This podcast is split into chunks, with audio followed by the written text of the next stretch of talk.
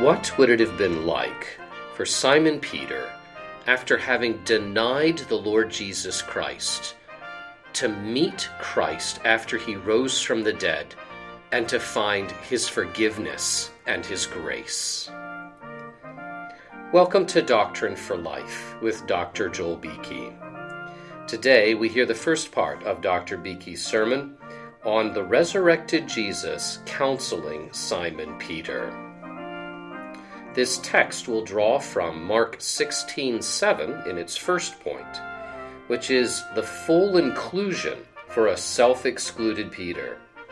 And it will draw from Luke 24 verse 34 for the second point, which is a full appearance for an overwhelmed Peter. As you listen, may the Spirit give you ears to hear.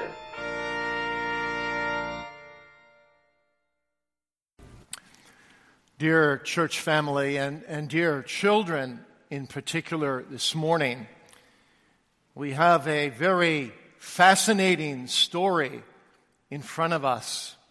The story how Jesus dealt with Simon Peter when he rose from the grave. Peter, as you all know, boys and girls, was a very special man. Some ways, he was like Martin Luther. He was an earthy man, a man who really was bigger than life. He was, a, he was the kind of person that when he walked into a room, you just knew he was there. He was a man who would speak quickly, too quickly sometimes. He was a man who was full of love.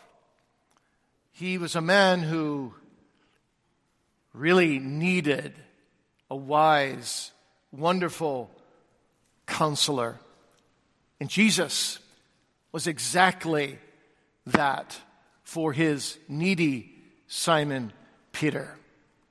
And so this morning, I want to look with you at six ways, six ways in which Jesus reveals his post resurrection fullness to Simon Peter as his wonderful counselor. And I'll give you each point as we go along rather than you having to remember them all right now. So our text is going to be Mark 16, verse 7, where we simply read that go tell the disciples and Peter that Jesus goes before you into Galilee. There you shall see him as he said to you. And Luke 24, verse 34, the Lord is risen indeed and hath appeared unto Simon. And then the bulk of our time will be on this passage I read from John 21. So our theme then is the resurrected Jesus counseling Simon Peter. Well, we all know the very sad story about Simon Peter's tragic fall, denying Jesus, denying the Lord who bought him, the one who was his number one love, the one he trusted, the one of whom he said, Thou art the Christ, the Son of the living God. And we're aware, too, aren't we, that Peter just didn't fall into this sin once, but three times back to back. And then even with oaths and curses. And, and you read the story, we're used to it, of course, but it still is overwhelming that Peter would do this. But then there's just one look, just one look from Jesus. Walking through the hall of Caiaphas. A look mixed with love compassion, and yet admonition. Do you really not know me? Simon, is what the look said. And Peter, smitten, broken, goes out and weeps bitterly. And no doubt he thought, I've, I've ruined everything.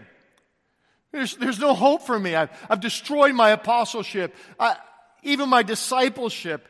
I, am unworthy to belong to my Savior anymore. I've ruined my entire life. I've denied the Lord who bought me. Have you ever felt that way? Maybe you've had an opportunity to evangelize someone and you just couldn't open your mouth. And you walked away and you said, Ah, I denied the Lord.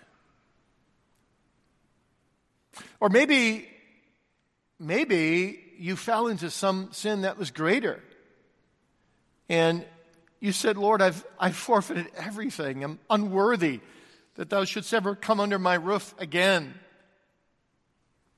I, I have no right to my counseling prophet and my interceding priest, my guiding king, ever again. I've ruined everything. Well, if you're, if you're a believer, you know what it means to look back on your life from time to time and confess, don't you? What a wonder it is that God ever saved you to begin with, but also that He keeps you saved despite all your shortcomings, despite all your sins, that He keeps you running the race all the way to the celestial city. That is an incredible miracle that is grounded in the mercy of this wonderful counselor. And so, with this look of Jesus, Peter feels the reality, the enormity of his sin. And he who had boasted that he was the first and the best, though all men will deny thee, yet will not I, Lord. I'll go with you to prison and to death. That Peter now became last.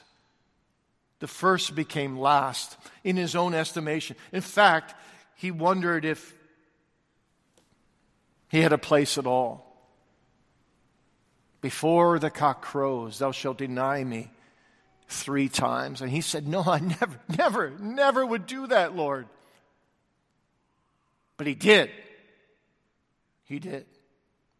Now Jesus arises from the dead. And he sends a message to the angels, and the angels convey it to the women. Go tell my disciples and Peter that I will meet them in Galilee. What a message. What a message for Peter to hear. So that's my, my first point, my first point of counsel from Jesus to Peter. A full inclusion for a self excluded Peter. A full inclusion and Peter. Jesus meant to say, Peter, you think you're not a disciple anymore. You think you're excluded. But I want you to know, particularly you, Peter, I will come and I will meet you in Galilee. And I will include you and I will embrace you and I will restore you. Go tell my disciples, Jesus seeking women, that I will meet also Simon Peter. But interestingly, Jesus does not say, Go tell Peter and my disciples. He doesn't put Peter first. Now, I say that's interesting because in Matthew, Mark, Luke, and John, wherever you have a list of the 12, Peter's name is always first. Did you know that? Peter was a natural leader, he was the unspoken leader among the 12. But Jesus says, Go tell my disciples and Peter. And Peter. Why does he do that? Why doesn't he just say, Go tell Peter and my disciples? Well, Peter puts himself outside of it. He's just like, I, have spoiled everything. Just the wonder of even being included would be great. And you see, he's not yet restored. So Jesus doesn't pretend as a counselor that everything is, is well and say, well, go tell Peter, first of all, he's, he's still number one. He's, no, no. Jesus has a lesson to teach him.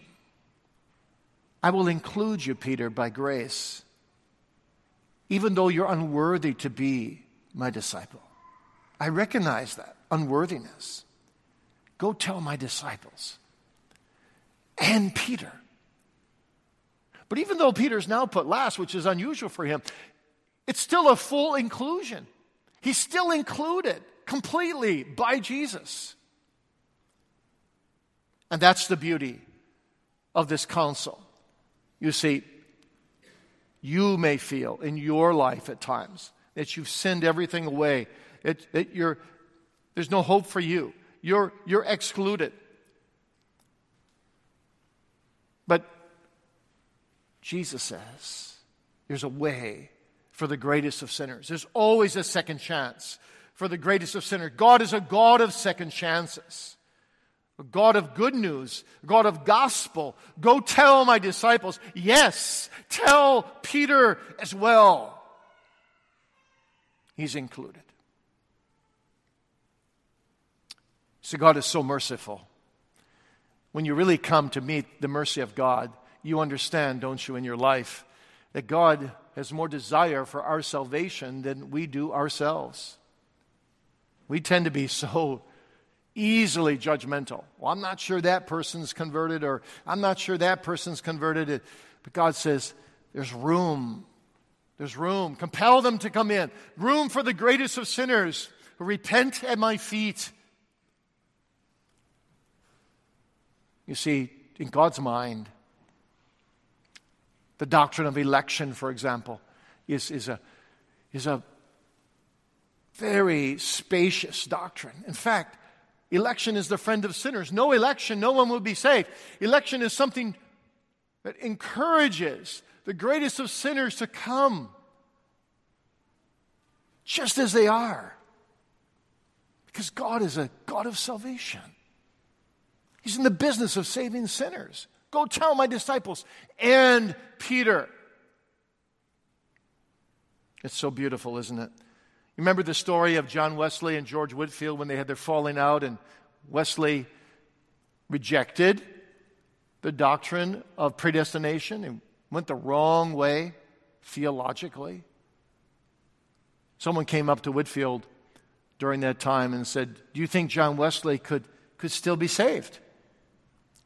And you can understand the question. I mean, Wesley made a huge error here.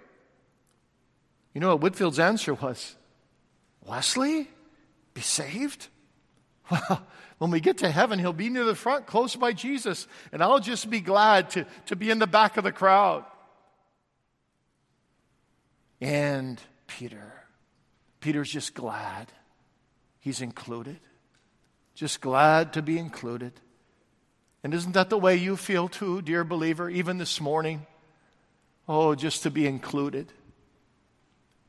Not just here in this sanctuary, but in Christ and by Christ and for Christ and through Christ and to Christ, to ever be with Christ in glory. Just to be included, just to be in the back of the crowd, singing his praises. What a wonder. And Peter, what a wonder that he has not put me away. And the beauty of all this is that this full inclusion for a self excluded ex- apostle is so designed to make this apostle more useful. More useful, I say. A forefather once said, God doesn't use a man greatly till he's broken him deeply. You see, Peter's problem, Peter's problem was that he was standing too tall he wasn't ready to go out and be an apostle pastor. He would have beat up the little sheep. He wouldn't have understood those that fell. But God breaks him right where he needs to be broken in order to heal him and use him so he can feed the little lambs as well as the sheep, as we'll hear momentarily. You see, these words and Peter sent via the angels from Jesus are words of wise counsel. God makes us needy and broken so that we can never be anything apart from Christ and that Christ can become everything for us through his superabounding grace. Really, the whole gospel is wrapped up in these two words and Peter. Not disciples, Peter. Disciples and Peter. It's the gospel. I include you, Peter. Full inclusion for the self excluded. That's God's grace. The second fullness of Christ's counsel is a full appearance to an overwhelmed Peter. Now, last week we saw the men of, or the two travelers rather, on the way to Emmaus being visited by Jesus. And you remember they were coming back to tell the disciples that Jesus is alive and to tell them everything they experienced. And as they burst into the room, instead, the people in the room cried out to them, The Lord is risen indeed and has appeared to Simon. And it's, it's beautiful. It's, it's like a surprise, surprise. Because they're going to surprise the disciples, and the disciples surprise them. And that's, that's what God does. That's what God does when He works with His grace. He, he gives double surprises, He gives grace upon grace again and again in our lives, and we stand amazed at His mercy. But you'd expect now, wouldn't you? In Luke 24 34, you'd expect a, a long, a long story of how that went. Wouldn't you like to know that? Wouldn't you like to see? I would like to see 10, 20 verses on everything that happened when he appeared to Simon. That would have been so special. I mean, the travelers to Emmaus, who, who you don't know except for this part of Scripture, they got 23 verses. Luke 24, 13, all the way to 35. But Simon Peter, the lead disciple, doesn't, we don't get any detail. He just has appeared to Simon. End of story. Why? Well, we don't know for sure, of course, because the Holy Spirit has his reasons for doing what he does and giving us the amount of detail he does. But could it be that that meeting was just too sacred and too intimate for human vocabulary?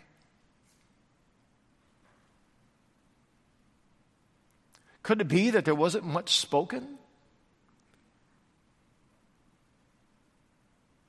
But it was mostly tears and embracement and sobbing and restoration and forgiveness that was so intimate, so personal. That we don't need the words?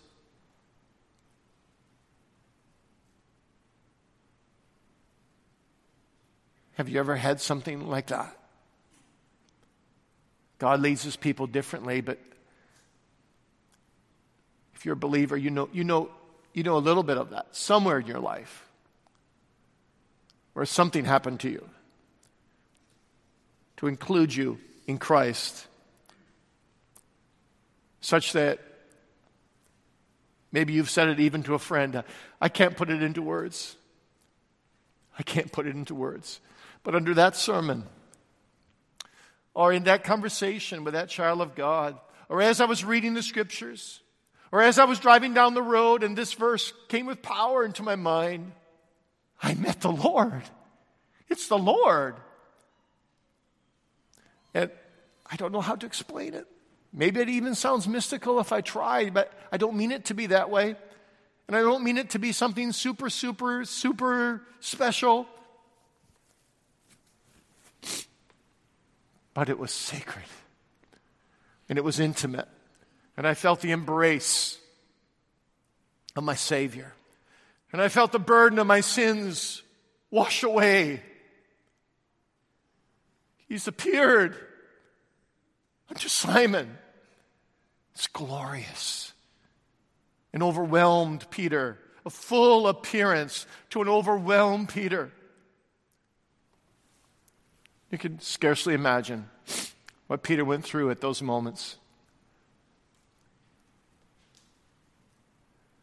To hear that he's going to appear to Peter is encouraging. But to have him appear, and to have him appear in a private, sacred meeting is overwhelming. And you see, that's what happens to you if you meet him. If you meet him under the Word of God. Haven't you ever had that? Where you, where you walk out of church and you say, I just forgot everybody else was there. I even forgot the preacher was there. It, it, was just God and me. It just seemed like God was just speaking directly to me in that sermon. I was alone with Him. It was a sacred encounter. Jesus counsels us through His Word. But there are times when that counsel comes in such a powerful way in such a liberating way that it's unforgettable for the rest of our lives. Now, I don't know if you've ever gone to a counselor for anything, a Christian counselor. But sometimes when you go to a counselor, there can be an aha moment where you, the counselor says something to you that suddenly the light bulb goes on and you realize what your problem has been or you realize what the solution is. And even years later, you remember that advice you got. And you see, that's what this encounter was for Simon Peter. Whatever the Lord said to him at that moment, we don't really even need to know, do we? Because we know it was forgiveness. We know it was personal reconciliation. We know it solved Peter's burden, his soul problems. We know it was unforgettable. What a blessing. What a wise, what a precious, what a wonderful counselor Jesus is. I think Peter must have walked away from that saying, I can't, I can't believe it. Can't, he was so gracious. He was so forgiving. He's altogether lovely, and I'm altogether overwhelmed with his loveliness.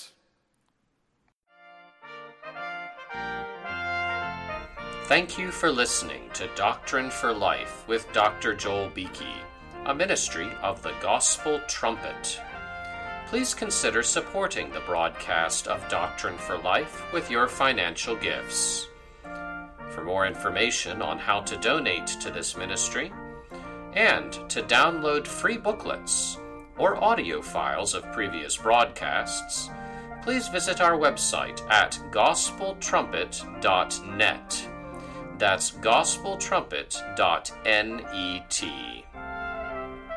William Ames said, Theology is the doctrine of living to God. May God write the doctrines of the Bible upon your heart so that you may truly live.